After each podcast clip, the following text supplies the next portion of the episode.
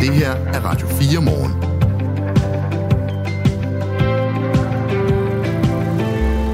Der kommer ikke en øh, helt særlig pose penge til den øh, kollektive trafik fra regeringen. Det slog transportministeren fast i går ved et samråd. Det var øh, SF's Sofie Libert, der havde kaldt ham i samråd. Hele oppositionen vil gerne vide, hvad man har tænkt sig at gøre ved de prisstigninger, vi ser ind i næste år, op imod 13 procent.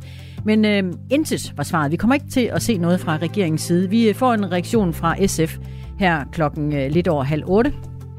Og så kan det være, at man skal hoppe over i sin øh, elbil, fordi prisen på en brugt elbil er historisk lav, og køberne står i kø for at få fingre i den. Og paradoxalt nok, så får den store efterspørgsel priserne til at falde endnu mere. Hvordan det hænger sammen, det taler vi om øh, lige om et øjeblik. Der var øh, ikke meget at komme efter i Royal Arena i går. Madonna spillede, og øh, der var ganske vist øh, teater på en eller anden måde god underholdning på sin vis, men øh, musikalsk, ja, der hang hun altså noget i, øh, i bremsen, skriver anmeldelserne her til morgen. Skulle vi ikke prøve at øh, dykke lidt ned i de anmeldelser lidt senere? Jo, lad os gøre det. Kunne det være, at der var en lytter, der var med til Madonna i Ja, går? det vil så lad os da høre. bare høre, fordi nogle gange så anmeldelserne, så tænker man, de har altså ikke været til den samme koncert som mig. Så lad os høre en, øh, sådan en, der rigtig var der. Hvordan så det ud? Hvordan var det? Hvordan lød det? Skriv til os på 1424, hvis du stod nede på gulvet og var til Madonna-koncert i går, fordi anmelderne, som øh, Christina lige sagde, er ikke just begejstrede. Godmorgen. Godmorgen. Det her er Radio 4 morgen. Prisen på en brugt elbil er historisk lav, og køberne står i kø for at få fingrene i de brugte biler. Og paradoxalt nok, så får den store efterspørgsel priserne til at falde endnu mere. Det giver rynker i panderne øh, hos brugtvognsforhandlerne, øh, og øh, vel egentlig glæde hos øh, forbrugerne. Thomas Møller Sørensen er branchedirektør i Dansk Industri. Godmorgen. Godmorgen. Øh, hvordan hænger det sammen, at køberne er vilde for at få fat i en brugt elbil, og priserne samtidig falder og falder? Ja, for at forstå det, så skal man nok lige en lille smule op i uh, helikopterperspektiv. Altså, der sker rigtig mange ting i bilindustrien i de her år. Øh, vi som kunder bliver mere digitale, og det kræver store investeringer. Men først og fremmest så øh, har vi krav om grøn omstilling. Ikke bare i Danmark, ikke bare i Europa, men i hele verden. Og det betyder, at der bliver produceret rigtig, rigtig mange øh, elbiler i de her år. Ikke mindst takket være politiske krav, altså om, at vi, vi skal have nedbragt CO2-udledningen for bilerne. Men parallelt med det, så ser vi jo, at forskellige lande, både i Europa og rundt omkring i verden, også forsøger at tilskynde øh, køberne til at købe en elbil. Og det gør de ved at give forskellige tilskud. Men nu er det bare sådan, at, at tempoet for den grønne omstilling, den er meget forskellig rundt omkring i verden, også bare i Europa. Hvor vi her i Danmark og i Europa, eller undskyld, i Nordeuropa, har fået stor appetit på elbiler. I dag er det mere end hver tredje nye bil, der er en elbil. Så går det langsomt øh, i andre steder i Europa. Og derfor så kan danske forhandlere hente billige elbiler hjem, altså som er solgt med tilskud i f.eks. Tyskland, Frankrig, Italien, og så sælge dem til gode priser herhjemme. Så kommer vi op i helikopteren. Øh, skal vi tage et øh, smut ned på jorden igen? Øh, hvad, hvad, hvad betyder det egentlig for forhandlerne? Vi skal nok komme til forbrugerne, lover jeg, men hvad betyder det for forhandlerne? Jamen, det betyder, at det er en vanskelig øh, tid at navigere i lige nu. Altså, vi har jo aldrig set før på bilmarkedet, at, øh, at priserne falder, når efterspørgselen er høj. Det plejer jo at være omvendt. Mm. Men det skyldes, som sagt, som nævnt før, altså, at udbuddet også er rigtig højt. Og så øh, skyldes det også, at hvis du står, står som forhandler i den situation lige nu, så har du måske brændt fingrene øh, inden for det sidste års tid på grund af de prisfald, som nogle bilproducenter har valgt at annoncere på elbiler. Så har du måske øh, brændt inde med nogle biler, som du ikke kan sælge til den pris, du har købt dem for. Og når du samtidig kigger lidt frem i den usikkerhed, vi talte om lige før, altså hvor ender priserne på elbiler, så øh, vil du egentlig gerne af med bilerne hurtigt.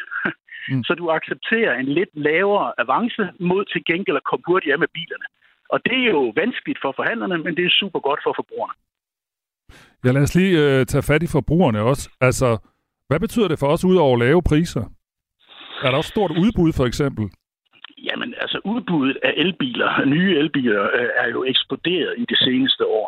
Det har jo stået stille i, i mange år, men altså ikke mindst takket være politiske krav fra EU, så er samtlige bilproducenter jo for længst i gang med øh, at producere og omlægge produktionen til elbiler. Samtidig med, at nye bilmærker, eksempelvis amerikanske og kinesiske mærker, kommer ind på markedet. Så udbuddet er eksploderet, øh, og det kommer kun til at øges i de kommende år. Jeg har det sådan, jeg har en benzinbil. Den er mm. øh, ni år gammel, og jeg tænker, at mit næste køb, det bliver jo nok en elbil, men jeg tænker også sådan lidt, når man køber elektronik, så er, jeg, så er man sådan lidt forsigtig, fordi elektronik bliver, bliver hurtigt forældet. Skal, man, mm. skal man også have den bekymring, når man, når man køber en brugt elbil? Det vil jeg ikke have længere. Altså, det er rigtigt, at hvis du bare går få år tilbage, to, tre, fire år, så var der sådan lidt usikkerhed om, hvilken teknologi vinder. Bliver det brint? Bliver det el? Bliver det øh, i såkaldte e-fuels, altså nye brændstoftyper? Hvad, hvad bliver vinderen i den her grønne omstilling? Men det punkt, det er vi forbi nu. Altså samtlige bilproducenter, altså af personbiler vel at mærke, satser på elbiler nu. Så selvfølgelig så kommer der en gradvis udvikling af batterierne. De bliver lidt bedre hen ad vejen. Sådan var det jo også med benzinbilerne. Men, men jeg vil mene, at man kan trygt kan, kan investere i en elbil, fordi det bliver fremtidens drivmiddel på personbiler. Vi taler med Thomas Møller Sørensen, som er branchedirektør i Dansk Industri og ved noget om biler. Jeg ved godt, du ikke er bilforhandler, Thomas, men er der noget særligt, man skal gå efter? Er der noget, man skal holde sig fra? Altså, du ved, er, er det sådan, man, du vil sige, ah, mm, den må jo helst ikke være 5 eller 7 eller 10 år gammel, sådan en øh, brugt elbil? Jeg vil sige, øh, uanset om man er i markedet efter en ny eller en brugt elbil, så tag fat i din lokale forhandler. og det siger jeg ikke bare, fordi jeg repræsenterer forhandler, det siger jeg, fordi det er ikke uden risiko øh, at hente en brugt bil, en brugt elbil hjem fra udlandet. Altså elbiler solgt i et andet land kan sagtens være konfigureret på en anden måde. De kan have øh, manglende øh, varme, øh, varme i sæderne, varme pumpe. Øh, de kan meget vel trænge til en softwareopdatering, som du kun kan få foretaget på et autoriseret værksted. Der kan være en overførsel af garanti osv. Så øh, jeg vil klart anbefale, uanset om man er i markedet efter en ny eller en brugt bil, at man, man starter hos forhandleren for at være sikker på, øh, at, at man ikke køber katten i sækken, om man så må sige. Og det siger du også lidt uvildigt, eller fordi du repræsenterer forhandlerne? Ja, men fordi jeg repræsenterer forhandleren, men også fordi vi kan jo se øh, i det hedder ankenævnet for biler, som man behandler klager over biler, at der er øh, bilkunder, øh, som er, er kommet i klemme, fordi de har købt en brugt elbil, som måske er importeret fra et andet land, og så oplever problemer. Og for at undgå det, og for at vide, at man, at man, man køber bilen med de rigtige forudsætninger, med det rigtige udstyr, garanti osv., jamen så er det bare en god idé at handle med fagfolk. Vi taler med Thomas Møller Sørensen, som er branchedirektør i Dansk Industri og synes, man skal tale med fagfolk. Øh, Thomas, du har fået en sms. Det er Jesper fra Guldborg, der skriver, lave priser på brugte elbiler, spørgsmålstegn. Det gælder så ikke mm. brugte hybridvarebiler, kassevogne. Altså nu ved jeg ikke, hvor meget du ved ned i detaljen, men er der, mm. er der, er der en forskel til sådan noget som uh, hybridvarebiler, som uh, Jesper skriver om her? Nej, men der kan også godt være en, en, øh, en, en god forretning øh, at hente der, ligesom på elbiler. Det, der er pointen med hybridteknologi, det er, at det er en glimrende, men overgangsteknologi. Altså alle bilproducenter er som sagt enige om, at vi skal hen øh, til el, men det er jo ikke alle bilkunder, hverken erhvervskunder, som jeg kan høre Jesper der har en, øh, brug for en varebil, eller for den sags skyld privatkunder, som kan få hverdagen til at hænge sammen med en ren elbil. Og der kan de her hybridbiler, enten det er plug-in hybrid, altså hvor du kan lade strøm særskilt, eller der er en hybrid del i motoren, det kan være en god løsning, øh, fordi man så både kan køre på el på de korte afstande, og har muligheden for at, at bruge benzin eller diesel på de lidt længere afstande. Og hybridbiler, plug-in hybridbiler, har også fået støtteordninger i en række lande. De har også en favorabel beskatning i Danmark. Og dermed er det egentlig de samme principper, der gælder der som for elbiler. Tak skal du have, Thomas Møller Sørensen. Selv tak. Ha' en god dag. Lige måde. Og Thomas Møller Sørensen er altså branchedirektør i Dansk Industri. Og lad os lige tage en lille opmuntrende sms. Øh, der er en, der skriver, Hej, min søn skrev lige fra Shanghai, luften er blevet meget renere, der er elbiler og elbusser i massevis. Det er helt anderledes end for 10 år siden. En lille frisk nyhed, eller en lille god nyhed på 1424. Du lytter til Radio 4 morgen. Der er øh, breaking news, skriver Reuters fra øh, Israel og øh, Gaza. Det israelske militær siger, at dets landstyrker natten til i dag torsdag har angrebet adskillige Hamas-mål inde i den nordlige del af Gazastriben. Det øh, skriver Reuters, og det er, hvad vi ved lige nu, og vi følger straks op på, hvad man måtte vide i øvrigt, ud over det lidt, vi ved i øjeblikket. Og det er selvfølgelig også noget, vi følger med, eller vores kollega Anne-Sophie Felt øh, følger med i nyhederne gennem over hele morgen, og vi prøver selvfølgelig også at øh, skaffe os et overblik og nogen, vi kan tale om øh, med den her seneste udvikling. Altså breaking news fra Reuters, det israelske militær har angiveligt sat landstyrker øh, ind i den nordlige del af Gazastriben. Han nægter, at der har været tale om sådan en bevidst manipulationsstrategi fra hans side. Ikke? Charles Manson. Og det er jeg overbevist om, der har været. Kultlederen, der endte som centrum for en række bestialske drab. At det lige går ud over de mennesker, det går ud over, det er tilfælde. Lyt med, når vært Christoffer Lind og religionshistoriker Peder Bybjerg forsøger at forstå mennesket bag monstret i Krimiland. Manson er helt sikkert sociopat. Højst sandsynligt psykopat. Find det i Radio 4's app, eller der, hvor du lytter til podcast. Radio 4. Der er måske mere bag. Ikke så forudsigeligt. Time goes by so slowly. Time goes by so slowly. Det er øh, Hung Up med Madonna. Det er den nemlig. Det var øh, ifølge Ekstrabladets koncertanmelder Thomas Treve det eneste nummer, der fungerede for Madonna, da hun i øh, aftes optrådte i øh, Royal Arena i øh, København. Altså Hung Up, vi lytter til. Reelt set er det jo et øh, gammelt ABBA-nummer. Det er blevet resamplet, og lige præcis det nummer, det havde gennemslagskraft i øh, aftes, skriver Thomas Treve for Ekstrabladet. Folk rejste sig op, og de smilede sågar. Og, øh, og så understreger han også, at der var også noget med danserne på scenen. De var topløse under lige nøjagtigt Ah, det her nummer. okay. Ja. Og lige det øjeblik, skriver han, der var det, som det skulle være. Og derefter, ja, så blev det hele middelmodigt igen. Han er ikke begejstret, Thomas Treve. På ingen måde. Han giver øh, to ud af seks stjerner til Madonna for koncerten i øh, Royal Arena i går. Han kalder det øh, pinlige Madonna, decideret. Og skal vi ikke også tage med, at øh, Ekstrabladet har den her feature, altså at Thomas Treve giver to stjerner, og så kan dem, der selv har været til koncert, også lige gå ind. Og der ser det lidt anderledes ud. Øh, dem, der var til koncerten, de giver den fire stjerner. BT har også været til koncert i går, og overskriften lyder kæmpe fuser i Royal Arena. Hvor blev festen af Madonna? Og BT, BT skriver blandt andet, det var der var hele tiden noget nyt at se på, og vi fik både Madonna flyvende højt op i luften, omringet af bokser, cowboys, eller hvad hun nu kunne finde på. Der var bare et stort problem. Det blev mere teater end popshow. Der var, ja, der var alt for mange lange dansepassager og teatralske mellemspil, spil, og derfor blev koncerten langt hen ad vejen bare noget, man sad og stirrede på. Hun fik aldrig skabt en fest. Og han slutter med, jeg tror, man skal være rigtig, rigtig, rigtig stor Madonna-fan for ikke at kede sig. Og øh, BT's anmelder, som hedder Christian Dam Nygaard, han giver to stjerner. Nå, så er politikens anmelder altså noget mere begejstret. Øhm, han siger, at øh, popsangeren var ikke kommet til København for at læfle, men for at lave et statement af et show, og det øh, gjorde hun altså også. Men det var også lidt som om, at manuskriptet kun var halvfærdigt, skriver øh, Simon Lund i øh, Politikken. Et eller andet sted, skriver han, var det en personlig fortælling, men efter en stringent teaterstart, så fortonede Dan sig, altså som om, at det kun blev halvgjort. Og så giver han øh, fire ud af seks stjerner. Så ikke helt så, øh, så lunken, som de øvrige, vi har refereret til. Jeg ved, om hun... Øh, ah, det gør hun ikke. Øh, hun har været med siden starten af 80'erne. Hun er 65 nu. Jeg tror ikke, hun sidder og læser danske anmeldelser. Men hvis nu hun gjorde, så har hun jo chancen igen i aften, fordi hun spiller igen i aften i Royal Arena, og øh, får chancen for at rette op på det her. Jeg tror nu egentlig, at folk får fuldstændig det samme Jeg tænker, show. det kører på. Efter samme drejebog. Jeg vil gerne høre fra dig, der var til koncert i går og se Madonna, for vi ved det jo det her med, at man sidder og læser en anmeldelse, man selv har været til, og så tænker man, var det overhovedet samme koncert?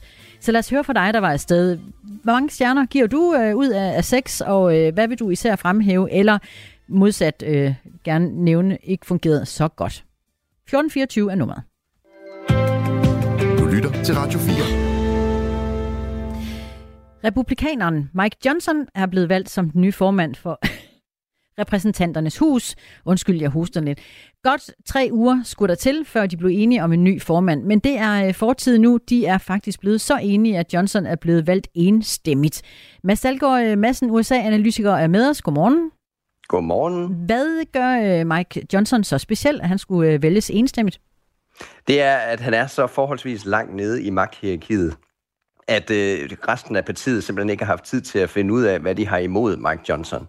Så han er rent faktisk så, skade, så uskadelig, at, øh, at, at, de, øh, at de, kunne, de kunne blive enige om ham, fordi at de større profiler i partiet, jamen de har brugt den sidste måneds tid på at slå hinanden til plukfisk.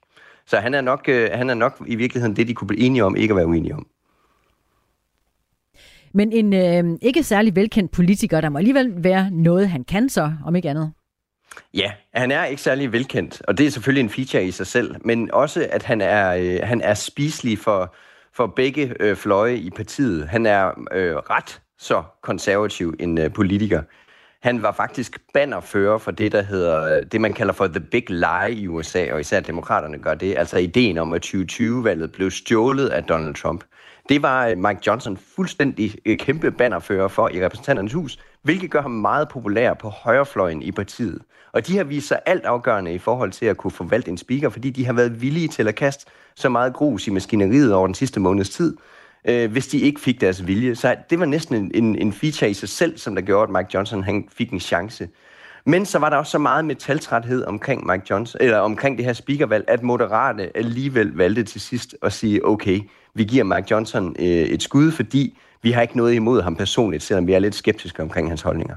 Og kort efter valget af Mike Johnson som øh, formand, der stillede øh, Donald Trump sig øh, frem foran et retslokale i New York for at lykønske den nye formand.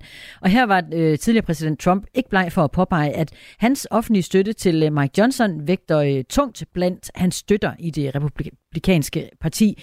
Hvorfor støtter Trump Mike Johnson så åbenlyst? Det gør han netop af den årsag, at Mike Johnson var øh, bannerfører for, for hele Donald Trumps, hvad kan man sige, claim to fame i de her dage, altså hele hans sådan, nærmest politiske platform, at 2020-valget, det blev stjålet fra ham. Simpelthen, at Joe Biden og demokraterne, de lavede fusk med valgoptællingen, så de vandt valget på, på, virkelig, øh, øh på, på virkelig falsk vis der tilbage i 2020. Det var Mike Johnson. Han var en af dem, som der startede undersøgelserne og lavede argumenterne i repræsentanternes hus for netop det. Og derfor har han Donald Trumps opbakning. Og, derfor, og, det, og det var jo meget vigtigt i forhold til, at han kunne blive valgt, og så højrefløjen, de er ligesom øh, bakket op om ham, fordi de er meget, meget påvirket af Trump i, øh, i de her år. Vi taler med Mads Dalgaard Madsen, som er USA-analytiker, og vi taler om øh, Mike Johnson, som altså er valgt til formand for repræsentanternes hus. Mads, det du lige nævnte her, er det ikke kontroversielt? Altså, han har været så aktiv i at gå ud og sige, at valget var svindel, øh, og så bliver han valgt til den her ret fornemme post. Altså, hvad, hvad siger amerikanerne? Hvad siger demokraterne? Det er forholdsvis, altså det er ret kontroversielt, og det er altså en af de mest højorienterede konservative Speaker of the Houses, vi får her med Mike Johnson. Og det er også tydeligt, når du hører på demokraterne, at de er ikke tilfredse med det her udfald af, af speakervalget. De havde faktisk en anden løsning, hvor de ville give en moderat republikaner nogle stemmer, så personen ligesom kunne, kunne, starte, kunne genstarte repræsentanternes hus, og lovgivningsarbejdet kunne starte igen. Men altså, det var faktisk i virkeligheden det, der samlede højrefløjen. Det var, at demokraterne stod lige pludselig med en mulighed og derfor samlede man sig omkring, øh, omkring Mike Johnson. Så demokraterne er virkelig, virkelig sure over ideen om at have sådan en, det, som de kalder en election denier, altså en valgnægter, som øh, en af de øverste, eller på en af de øverste poster i det amerikanske regeringsapparat. Så det er, ja, historisk og kontroversielt. Nu er det jo svært at sige noget om sådan den almindelige amerikaner, fordi øh, det amerikanske samfund er måske mere splittet end, end nogensinde før, men hvordan reagerer øh, sådan mere almindelige amerikaner på, at, øh, at sådan en election denier, var det det hernede, election denier, øh, sidder i den her stol? Ja, det, det, det skal vi jo se øh, over det næste stykke tid, men det, det, målings, det meningsmålingerne viser nu, øh, og har vist over det, den sidste måneds tid, det er, at de amerikanske vælgere, sådan bredt set, men også i de, de, for de republikanske kernevælgere, er blevet så træt af cirkuset i repræsentanternes hus, at de måske lidt ligesom de moderate republikanere bare gerne vil have åbnet det her kammer igen, så lovgivningsarbejdet kan starte, øh, kan starte i USA. Så, så det er måske i virkeligheden er den prioritet, der vægter højere, end at hvem det er, rent faktisk er, der lige bliver Speaker of the House. Men det bliver virkelig interessant at se, hvordan meningsmålingerne kommer til at falde ud i forhold til, at det nu er Mike Johnson, der sidder som Speaker of the House. Hvilken betydning får det så for, øh, for Trump og et øh, kommende præsidentvalg? Ja, det betyder jo, at Trump hans, og Trump-fløjen og, og øh, hvad kan man sige, det, det, som vi kalder Freedom Caucus, altså det populistiske fløj i det republikanske parti, lige nu, nu sidder de så inde i magtens kerne i, øh, i repræsentanternes hus. Og når man gør det, jamen så skal man lave sådan noget som en finanslov. Altså så skal man indgå kompromiser med et demokratisk præsident og et demokratisk senat, så man skal ligesom kravle ned fra træet og så indgå nogle, poli, øh, nogle politikpakker, som man ikke nødvendigvis er enig i. Og det har den her fløj virkelig vist sig dårligt til over tiden. Nu skal de rent faktisk tage ansvar på sig at være et regeringsbærende parti. Og det er altså virkelig, virkelig en spændende historie at følge med i, om, om det overhovedet kan lade sig gøre. Finn, han spørger på sms'en, kan han også vælte sig en stemme, ligesom øh, Kevin McCarthy blev? Det er så godt et spørgsmål, det der, og det er kritisk at få, at få med, fordi det er, der er ikke noget, der har ændret sig i repræsentanternes hus forretningsorden. Så nu, nu kan enhver øh, republikansk, utilfreds øh, republikansk politiker kan til enhver tid kaste kan, øh, hele partiet ud i det kaos, vi har observeret i den sidste måneds tid. Så spørgsmålet er jo, om Mike Johnson kan sidde i lang tid, eller så snart han begynder at indgå de her kompromiser, om han så bliver væltet fuldstændig på samme måde som, den, øh, som Kevin McCarthy, som var speaker før Mike Johnson, blev væltet, netop fordi han indgik, indgik øh, kompromiser med demokraterne. Det skal vi holde øje med. Der er ikke noget, der har ændret sig i forretningsordenen. Fortæller Mads Dahlgaard Madsen, USA-analytiker og tidligere indrigspolitisk rådgiver ved den danske ambassade i Washington D.C. Tak for det. Og stor ros til, og stor ros til Finn, som uh, kom med et godt spørgsmål på 1424. Du lytter til Radio 4 morgen. Stefanie Lose og Troels Lund Poulsen har meldt deres kandidatur som næstformand og formand i Venstre efter Ellemands exit i forgårs. Og der er intet, der tyder på, at der kommer modkandidater og dermed et kampvalg i Det var Venstre. i mandags, vil jeg bare lige sige. Nå, for filan. Det er Yes. også rigtigt. Yes. Undskyld. Der bliver altså ikke noget kampvalg, det tror jeg ikke, vi skal regne med. Og øh, det gør formand for Nye Borgerlige, Pernille Vermund, glad for, hun drømmer om, at Venstre vender tilbage til den blå blok i dansk politik. Ja, vi er interesseret i at få genrejst det borgerlige Danmark, og forudsætningen for at gøre det er jo, at, øh, at Venstre bekender kulør som borgerlige, og også vender tilbage øh, til det borgerlige Danmark. Så, øh, så det er vi bestemt interesseret i. Ikke så meget for, for vores egen skyld, men mere for Danmarks og, og danskernes skyld. Pernille Vermund peger på, at selvom ingen endnu kan vide sig sikre på, hvilken vej den øh, mulige nye ledelse vælger at gå, så er hendes forventninger til Troels Lund Poulsen som ny formand høje. Jeg har indtil nu haft et rigtig godt samarbejde med, øh, med Truls Lund Poulsen. Øh, har forhandlet en del aftaler med ham, hvor jeg kender ham som et, øh, et menneske, man kan stole på, og, øh, og også en, ja, en dygtig øh, politiker. Det, øh, det, der jo bliver det springende punkt, det er jo, hvad er det for en vej, han vælger for Venstre? Øh, og for os er det det politiske og ikke personen, der er det vigtige her. Og det, hun er spændt på at se især, det er, om, øh, om Venstre går den øh, borgerlige vej. Venstre har øh, jo utvivlsomt nogle borgerlige takter, og der er jo også mere, der forener os, end der er, der deler os. Men, øh, men det er klart, at Venstre i en regering, hvor de har gjort Mette Frederiksen til statsminister, øh, kommer til at føre mere socialdemokratisk politik, end de ville gøre, hvis de øh, vendte sig mod de borgerlige partier og kæmpede for at få et borgerligt flertal. Og Pernille Vermund peger på, at regeringen jo er, jo er sat, så hun har forståelse for, at det nuværende Venstre sidder tiden ud. Hun øh, understreger dog, at hun gerne ser, at partiet bevæger sig væk fra den socialdemokratiske politik, når øh, den her regeringsperiode er slut. Jeg håber øh, selvfølgelig, at man fra venstre side vil, øh, vil være sig sin borgerlighed bekendt. Og, øh, og jeg kan godt forstå, at når man har gjort Mette Frederiksen til statsminister, så siger man også nu efter et formandsskifte, at, øh, at så må vi sidde perioden ud og, øh, og prøve at få, få det bedst mulige ud af det. Men jeg håber da også, at man tilsvarende vil sige, at øh, frem mod næste valg, der kommer vi til at arbejde for at få mest muligt øh, borgerlig politik igennem, og det får man selvfølgelig med et borgerligt flertal. Men trods det, så mener Pernille Vermund ikke, at hun er den rette til at vurdere om, hvornår et parti er borgerligt, og hvornår det ikke er. Men øh, hun synes, Venstre har solgt ud. Man kan jo godt se sig selv som et borgerligt parti, og så acceptere, at øh, der er nogle aftaler, man indgår, eller nogle forhandlinger, hvor man øh, er i mindretal, og man dermed må, hvad skal man sige, øh, acceptere nogle vilkår udefra, som, øh, som, øh, som trækker i en anden retning, end det man selv havde håbet på. Jeg synes jo, for at sige det som det er, at Venstre har solgt ret voldsomt ud, øh, da, de, øh, da de gjorde Mette Frederiksen til statsminister.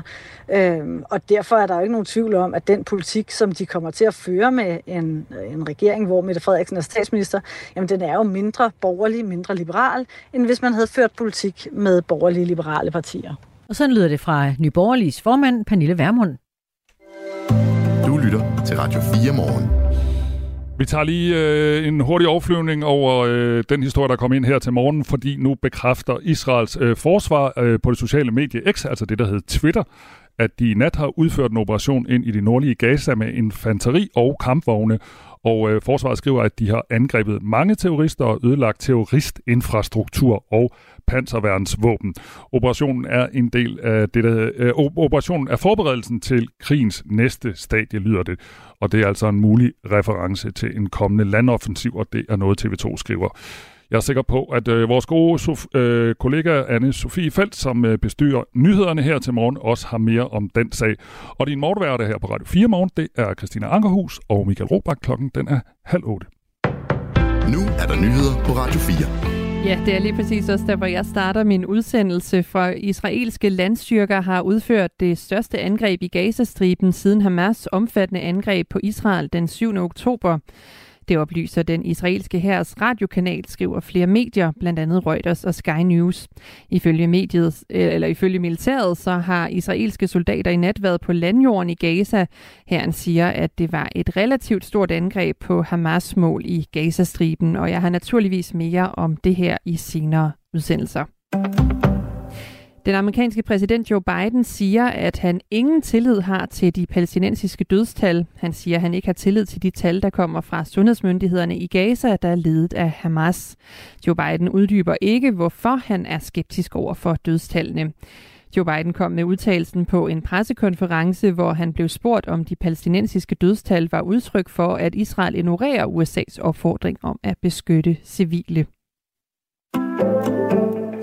Formandsskiftet i partiet Venstre indgyder håb blandt flere landmænd, for da Troels Poulsen i går stillede op som ny formandskandidat, så svarede han mere vævende end sin forgænger Jakob Ellemann Jensen på spørgsmålet om CO2-afgift på landbruget. Troels Poulsen ville nemlig ikke lægge sig fast på, at partiet med ham i spidsen går ind for en afgift på landbrugets produktion. Og det vækker håb hos Jeppe Blok Nielsen, der er bestyrelsesformand for Danske Svineproducenter. Jeg håber alt det, jeg kan, fordi at, øh, jeg synes, det vil være øh, branduretfærdigt og øh, i tos at begynde at afgiftsbelægge os på produktionen, fordi at øh, det lige netop vil betyde, at der vil flytte arbejdspladser ud af landet.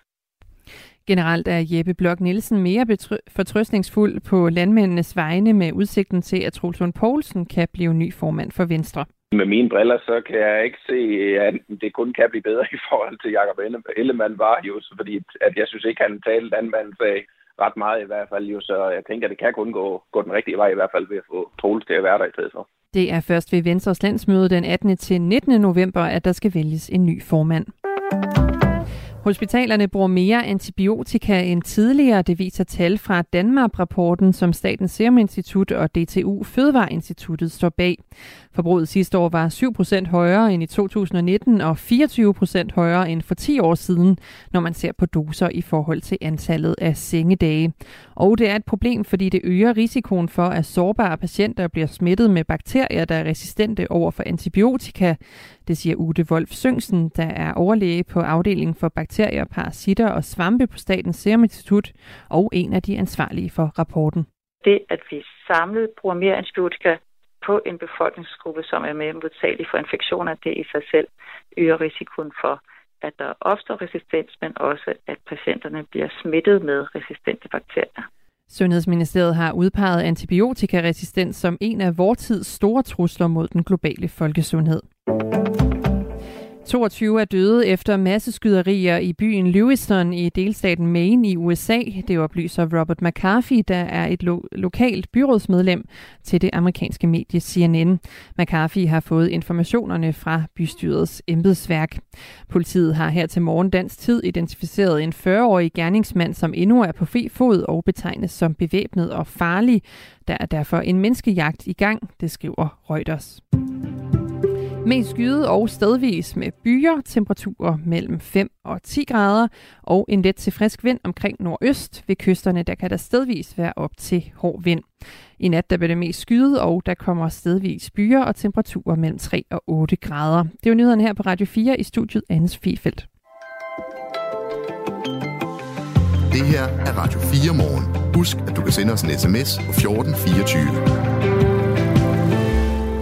Som du hørte i nyhederne med Sofie Felt, så sker der noget i Israel. Altså Israel har haft landstyrker inde i Gazastriben i nat og har angrebet Hamas-mål. Så vidt jeg forstår, så er de ude igen.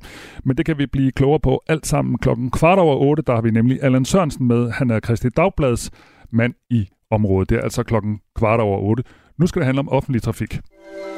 Du lytter til Radio 4 morgen. For øhm, når vi træder ind i det nye år, så bliver det dyrere for dig at øh, stige ombord på øh, bus eller tog.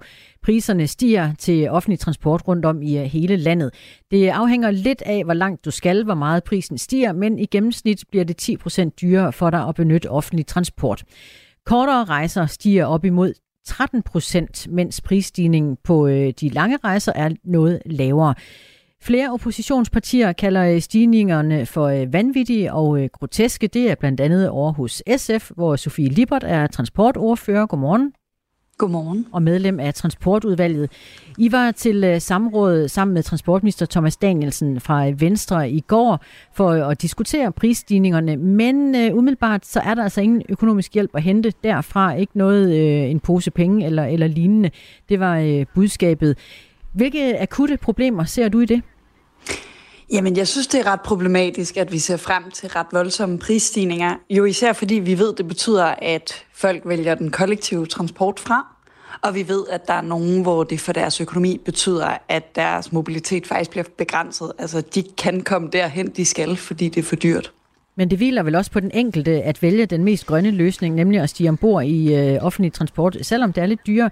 Har du ikke tillid til, at, øh, at borgerne kan det? Altså, jeg har ikke tillid til, at alle menneskers økonomi matcher en, en stigning på omkring 10 procent i deres transportudgifter. Nej, øh, det tror jeg, at der er mange af os, der vil have svært, øh, eller i hvert fald mange mennesker, der vil have svært ved at, at finde rum til i økonomien. Og derudover så forstår jeg da også godt, at hvis man pludselig oplever, at det nærmest er dyrere at tage den kollektive transport, end det er at tage bilen, så er det svært at blive ved med at tage det valg, fordi det også er mindre fleksibelt. Men nu hører vi fra samrådet i går, at der umiddelbart ikke er økonomisk øh, hjælp på vej fra regeringen til at, øh, at bremse de øh, høje prisstigninger, vi ser.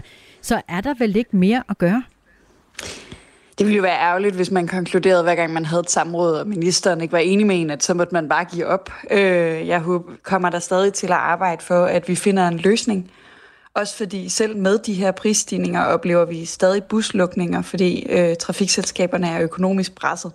Så, så vi bliver ved med at pr- prøve at presse på over for ministeren til, at de løsninger, vi skal have for den kollektive transport, skal komme meget snart. Og trafikselskaberne, de bliver jo bare endnu mere presset, hvis ikke de øh, får lov at lave øh, takststigningerne. Så anslås det, at de kommer til at, øh, at mangle over 8 millioner kroner. Hvordan vil du og SF så løse det, altså uden at vi skal betale mere for at stige ombord? Jeg tror, det er rigtig vigtigt, at vi lader indsatsen gå på to ben. At vi lige nu arbejder akut med en akut pakke, der kan holde hånden under de her prisstigninger og give trafikselskaberne de midler, de ellers ville få af prisstigningerne på anden vis. Men at vi så også gør det, som ministeren heldigvis er villig til, og tænker mere langsigtet og overvejer, om vi skal have en hel reform af vores øh, kollektive trafik, som, øh, som skaber nye takster der, og, øh, og nye tilbud, der gør det mere attraktivt at benytte den kollektive transport. Men en øh, akut pakke vil være at foretrække for, for dig og SF. Hvor stor skulle den være? Det er jo svært at sige. I SF's finanslovsforslag får vi to, foreslår vi 250 millioner kroner. Det er jo selvfølgelig ikke nok til at løse hele problemet, men, men pengene skal jo findes, og, og det vi har kunne finde i vores finanslovsforslag, det er altså 250 millioner, som forhåbentlig kan holde hånden under at vi ser mere almindelige prisstigninger, ikke de her meget, meget store prisstigninger på 10 procent. Men det vil jo bare være, som du siger, at holde hånden under i en, øh, en vis periode. Ellers så skal de jo kompenseres hver eneste år. Er det en klog måde at drive kollektiv trafik på? For det første, så, så ja, altså måske skal det være en udgift for, for staten i nogle år, og insistere på, at vi stadig skal have et tilbud til alle de mange, mange mennesker, der ikke har et valg mellem den kollektive transport og bilen. Men for det andet er der jo også en pointe i, at vi er kommet ind i en spiral, hvor når priserne stiger, så er der flere øh, passagerer, der forlader den kollektive transport, og det gør økonomien endnu værre. Så vi skal også have stoppet spiraleffekten, og det kan man faktisk øh, gøre ved at holde hånden under i en kortere periode, for så til gengæld ikke at miste yderligere passagerer. Det er Sofie Libert, der er med os, transportordfører for SF og medlem af transportudvalget, og du er med, fordi du, øh, som vi hører det tydeligt, er modstander af prisstigningerne, som vi ser det i den offentlige transport, den prisstigning, vi møder til, til januar. Et eksempel øh, er eksempelvis et øh, voksen pendlerkort, der dækker to zoner til tog og bus og metro på Sjælland. Det koster i dag 450 kroner, og det kommer til at stige til 510 kroner næste år. Det er en stigning på lidt over 13 procent. Hvad vil være mere passende for sådan et, øh, et pendlerkort, synes du? Altså en pris? Jamen normalt, jeg, jeg tror ikke, jeg sådan skal stå og sige kroner og øre. Det tror jeg, der skal være nogle mennesker, der har forsket lidt mere i, i adfærd øh, for passagerer. Men normalt er, følger prisstigningerne jo øh, Øh, prisindekset generelt, ligesom vi ser prisstigninger på vores fødevarer og sådan noget.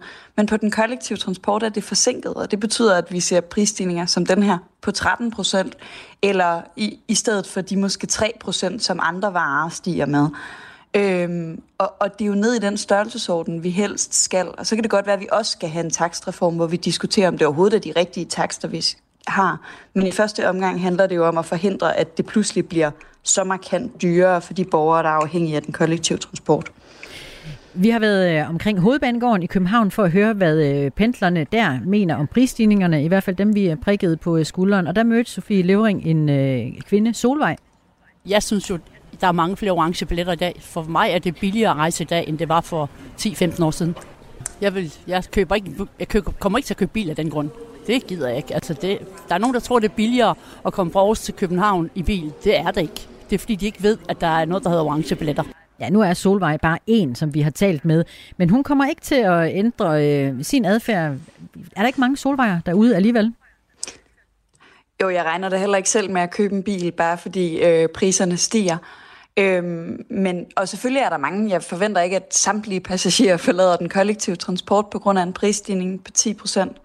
Men vi ved bare fra, fra folk, der forsker i, øh, i passageradfærd, at prisstigninger betyder noget. Det ved vi jo alle sammen, at, at prisen er også en faktor, når vi overvejer, om vi skal tage toget. Og det er rigtigt, at der findes rigtig mange gode orange billetter, men dem kan man jo kun få, hvis man ved i god tid præcis, hvornår man skal rejse, og ved, at der ikke kan ske noget uventet, der gør, at man ikke kan nå den afgang alligevel. For dem, der måske har brug for at komme hjem fra et eller andet arrangement, de ikke lige ved, hvornår slutter, der koster turen fra Aarhus til København jo over 400 kroner. Mm. Sofie øh, Libert Lieber taler vi med. Hun er transportordfører for SF og medlem af Transportudvalget, og vi taler om prisstigningerne i den offentlige transport. Jeg sidder over på den anden side af skrivebordet. Sofie Liebert, godmorgen. Godmorgen. Øh, og jeg holder øje med postkassen, og der er en, der har skrevet til dig. Transport er en stor udgift for folkepensionister, derfor vil jeg spørge, om vi kan gøre som i Luxembourg og betale over skat, så rammer det ikke de fattige så hårdt. Var det en idé? Jeg tror, jeg, jeg tror ikke, jeg kan stå her på stående fod og vurdere, om det er, en, er den rigtige idé, men jeg kan godt lide ideen om, at vi tænker stort og tænker, altså det er jo heldigvis også det, regeringen faktisk er villig til. Nu må vi se, hvad de faktisk kommer med af forslag der om lidt over et år. Men, men at vi tænker lidt ud af boksen og ikke tænker i den her sådan meget klassiske, enten er du på enkelt billet eller periodekort, så godt lide, at lytteren kommer med sådan en, en, en lidt vildere og lidt alternativ idé, og det synes jeg klart, vi skal undersøge, om det er en meningsfuld måde at gøre det i Danmark. Og lad dem endelig komme, de gode forslag på øh, nummeret 1424. Et forslag er også kommet fra øh, Ingeniørforeningen IDA. Her har vi talt med Aske Nydam Guldberg, han er næstformand, og han taler om en øh, decideret takstreform. Og for dem at se, så vil det nemlig lykkedes på den måde, hvis man gjorde det øh, dyrere at tage offentlig transport, når afstanden er kort, under 14 km, og så skal man bruge øh, pengene på de, øh, på de kortere ture, så det bliver billigere at rejse langt. Du skal lige høre, hvad han siger. Hvis man vil lave et system, der skubbede folk til at gøre det vis klimarigtige, så vil man bruge pengene på at gøre de mellemlange og lange ture billigere, og de korte ture lidt dyrere. Den skal måske ikke have en helt flad pris, men med tanke på, at mm, det jeg sagde før om, at det kun er 20-25 kroner i gennemsnit, en tur koster, så kan man jo godt forestille sig, at de lange ture godt nok kan blive markant billigere, uden de korte ture faktisk bliver markant dyrere. Hvad siger øh, du og SF til det, Sofie Libert? Jamen, vi er jo generelt enige i tanken. Det er jo altid en balancegang, hvor meget dyre vi kan tillade os at gøre de korte ture, men, men det er jo rigtigt, og især når vi snakker i procentvise stigninger, det betyder ikke alverden, om ens øh, to billet koster 20 eller 22 kroner, men det betyder helt vildt meget, om ens øh, langtursbillet koster øh, 450 eller 500 kroner. Øhm, så, så jeg synes øh, helt klart, at, at Ida har fat i noget, og at det er den vej, vi skal gå, hvor vi kigger på, jamen, hvordan får vi de lange og, og mellemlange ture ned. Øh, ja, så jeg, jeg, jeg er meget enig, så længe vi ikke ender i en situation, hvor de korte ture bliver uforholdsmæssigt dyrt. Mm. Sofie Libert, SF's transportordfører og medlem af Transportudvalget. Tak for øh, snakken. Vi har også forsøgt at få en kommentar fra transportminister Thomas Danielsen fra Venstre her til morgen, men øh, ministeriet er ikke vendt tilbage med svar. Du lytter til Radio 4. Børn af forældre med psykisk sygdom kan føle sig alene og har brug for andre voksne. Så hold dig ikke tilbage fra at spørge, hvordan det går. Sådan lyder det en ny kampagne fra blandt andet Psykiatrifonden og Børns Vilkår, der skal inspirere voksne til at blive bedre til at spørge de ca. 310.000 børn i Danmark, der har en mor eller far med psykisk sygdom. Marianne Skjold er direktør i Psykiatrifonden. Godmorgen. Godmorgen. Hvorfor skal vi øh, spørge de her børn om, hvordan de har det? Øh, Det, der er vigtigt at vide, det er, at det her det er nogle børn, der lever i, i familier, hvor det i perioder jo er svært for forældrene at, og give børnene den omsorg, som de har brug for. Og det kan godt betyde, at, øh, at børnene tager noget ansvar for den situation og, og, og, øh, og har en masse bekymringer øh, for, øh, for, hvordan det går derhjemme, øh, for hvordan deres forældre har det, og, og ofte jo også altså, kan tage decideret ansvar for forældrenes sygdom. Og, øh, og derfor så er det vigtigt, at de her børn får noget hjælp. Men vi ved jo også, at det her øh, med psykisk sygdom, det er ofte forbundet med stigmatisering. Altså det er noget, vi ikke rigtig taler særlig meget om. Det er noget, vi ikke har lyst til at tale om, fordi vi er bange for, hvad andre folk tænker øh, om det at have en psykisk sygdom. Og når man er børn, så, øh, så vil man jo gerne passe ind i, hvordan alle andre børn har det. Så, så man går jo og putter med det. Og derfor så er det væsentligt, at øh, vi voksne, der er omkring sådan nogle børn, øh, har mod til at, at prøve at spørge, hvordan det går, fordi det at få spurgt de her børn, hvordan de har det, det er jo en forudsætning for, at de får hjælp. Og det har de oftest brug for. Mm. Vi ved jo, at over halvdelen af dem øh, selv får en, en, øh, en psykisk sygdom. Ja, ja øh, Marianne Skjold, lad os lige øh, tage lidt, øh, lidt fakta, fordi flere undersøgelser, og senest en registerundersøgelse, som det hedder fra Syddansk Universitet, viser, at børn har større risiko for at selv at udvikle psykisk sygdom, eller for at blive anbragt uden for hjemmet, og også for at blive involveret i kriminalitet, hvis forældrene har psykisk sygdom. Og de her børn, de klarer sig ofte dårligere i uddannelsessystemer og oftere på overførselsindkomst end øh, børn, der er vokset op med forældre uden psykisk sygdom. I skriver, at øh, ud fra den her undersøgelse, der kan I øh, konkludere, at børnene gerne vil tale. Hvor ved I det fra? Jamen, vi har jo haft kontakt med rigtig mange børn. Øh, vi i Psykiatrifonden har vi arbejdet med den her målgruppe i ja, 12 år efterhånden, så vi har, øh, vi har talt med rigtig mange af de her børn, og vi har lavet forskellige undersøgelser, og det vi kan se, det er, at øh, de her børn, de vil gerne spørges. Mm. De vil gerne spørges til deres situation, de vil gerne spørges øh, til, om de trives.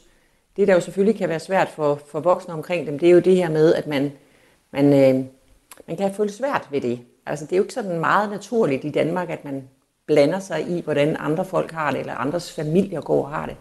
Så, øh, så det er jo forbundet med, med, med noget mod, men, men vi tror jo også på, at det her med at gå ud og, og fortælle, at det faktisk gør en forskel, og at det er noget, som de her børn gerne vil have, at det kan betyde, at man, at man som voksen, og det kan jo både være, at man er forældre til en kammerat, det kan være, at man er klasselærer, det kan jo også være, at man er fodboldtræner, eller spejderleder, eller på en anden måde, det kan også være, at man bare er nabo, men altså, at man, at man er en voksen omkring det her barn, øh, og, øh, og kan se, at, at det her barn måske ikke har det så godt, eller det kan også være, at man ved lidt om, hvordan situationen mm. på hjemmefronten for det her barn er.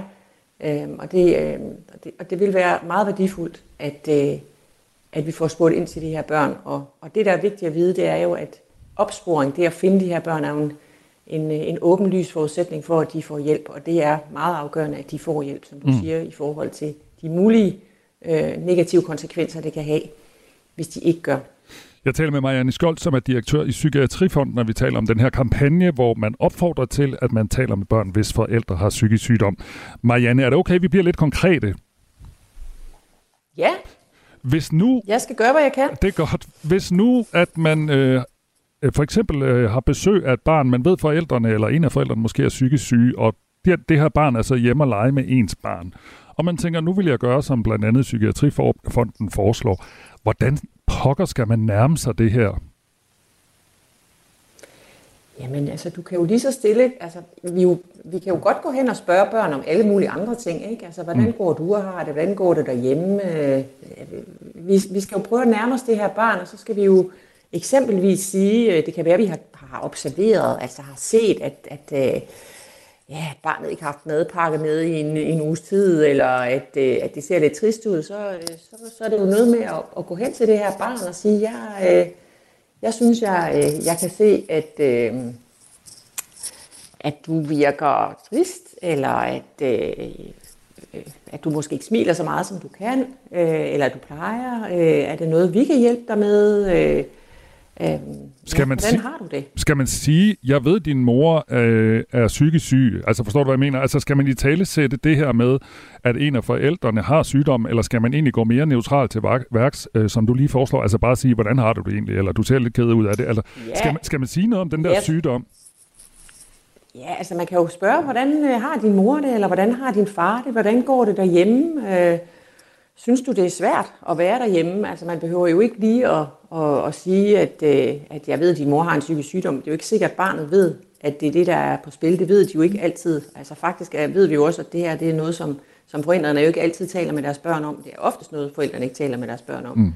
Så, så man kan jo lige så stille bare spørge om, øh, hvordan det går. Altså, hvordan går det derhjemme? Øh, spørge ind til sådan familiens hverdag, og, øh, og prøve at få barnet til at åbne sig. Mm. Mm. Og det kan jo godt være, at det her barn ikke har lyst til at svare lige med det samme, at de øh, er lidt tilbageholdende. Vi, vi kan jo have sådan en tendens til at sige, at det går fint. Um, det kommer også an på, hvor godt vi kender barnet. Men, øh, men det, som vi ved, det er vigtigt, at, Men børn... at, at man så kan sige, jamen, vi, jeg, jeg, jeg, jeg, jeg vender tilbage, eller jeg spørger igen på et andet tidspunkt. Men børn er jo tit ekstremt lojale over for deres forældre, også selvom der er rod og kaos derhjemme, altså, og det behøver jo ikke være på grund af psykisk sygdom, det kan jo være alt muligt andet. Altså har du en forventning om, at børn så lige pludselig åbner op, fordi der er sådan en nærmest sådan en helt medfødt loyalitet over for forældre? Ja, men det har du fuldstændig ret i. Vi er meget, øh, børn er meget lojale over for deres familie og forældre. Og derfor er det også vigtigt, at man, øh, at man, man er lidt vedholdende, og at man bliver ved.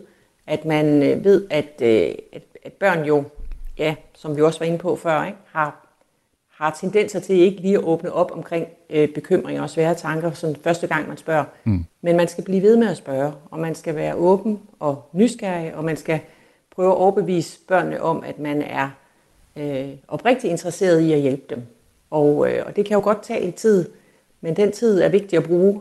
Øh, det er vigtigt at fastholde, at, øh, at det nytter noget, og at det er ret vigtigt, at vi får spurgt ind til de her børn. Når man så begynder at spørge, har man så egentlig også forpligtet sig altså, til, og altså, indtil, altså alle kan jo finde ud af at spørge, det er jo fuldstændig gratis og omkostningsfrit, hvordan har du det, når, og så får man et svar. Men forpligter man sig også sådan i din optik yderligere til at indgå i en eller anden relation med det her barn? Forstår du, hvad jeg mener? Ja, jeg, jeg forstår fuldstændig, hvad du mener, og det, og det kan jo også være det, der nogle gange kan afholde nogen for, og fra at gøre det. Jeg tror, det er vigtigt at vide, at det er jo klart, at man ikke som nabo eller spejderleder, eller hvem, hvilken relation man nu har til det her barn, kan tage det endelige ansvar for, at det her barn får det bedre eller får hjælp. Men det man jo kan gøre, det er, at man kan spørge det her barn, skal vi ikke tage fat i klasselæreren, eller er det okay, at, øh, at øh, vi sammen går hjem til dine forældre og taler om, hvordan vi kan øh, få hjælp, eller øh, ja, hvad det nu kan være, at man, at, man, at man jo selvfølgelig er opmærksom på, at det jo ikke den enkeltes opgave at løse problemet for barnet, men man kan være en vigtig hjælp på vejen til, at det her barn får hjælp et andet sted, eksempelvis i kommunen, altså at, at det her barn kommer ind i en, en børnegruppe i en, i en kommune, eller øh, det kan jo også være, at man går til en praktiserende læge og spørger, hvad, hvad er der tilbud i vores kommune, hvordan kan vi hjælpe det her barn bedst muligt.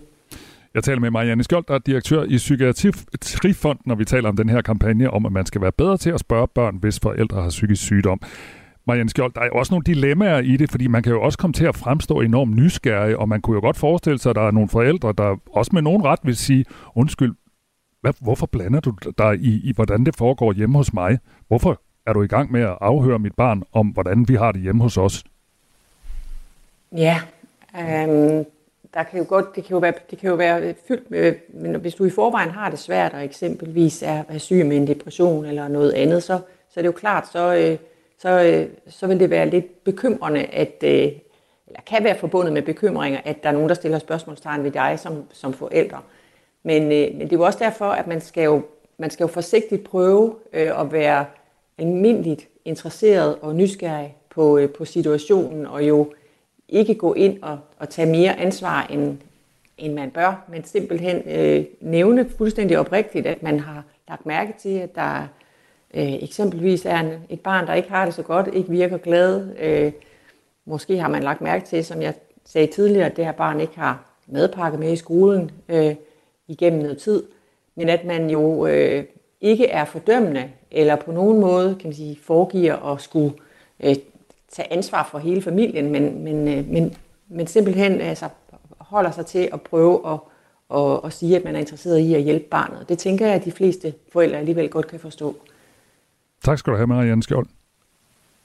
Velbekomme. Og Marianne er altså direktør i Psykiatrifonden, og det er muligt, hvis man øh, bliver nysgerrig på det her, eller tænker, jeg vil da også gerne hjælpe, så er det muligt at læse mere om den her kampagne på hjemmesiden Spørg mere. Og øh, Signe Petersen har skrevet en sms til os på 1424, som jeg synes er meget fint, der står her. Det handler om, at barnet føler sig set. Man skal være oprigtigt interesseret, ellers virker det ikke. Tak for den øh, sms, Signe. Klokken den er 5 minutter i 8. Det her er Radio 4 morgen. Og vi skal en tur til New Zealand, til en øh, lille landsby ved navn Porirua, Porirua. hvor øh, beboerne er rigtig godt trætte af hende her. There were moments of gold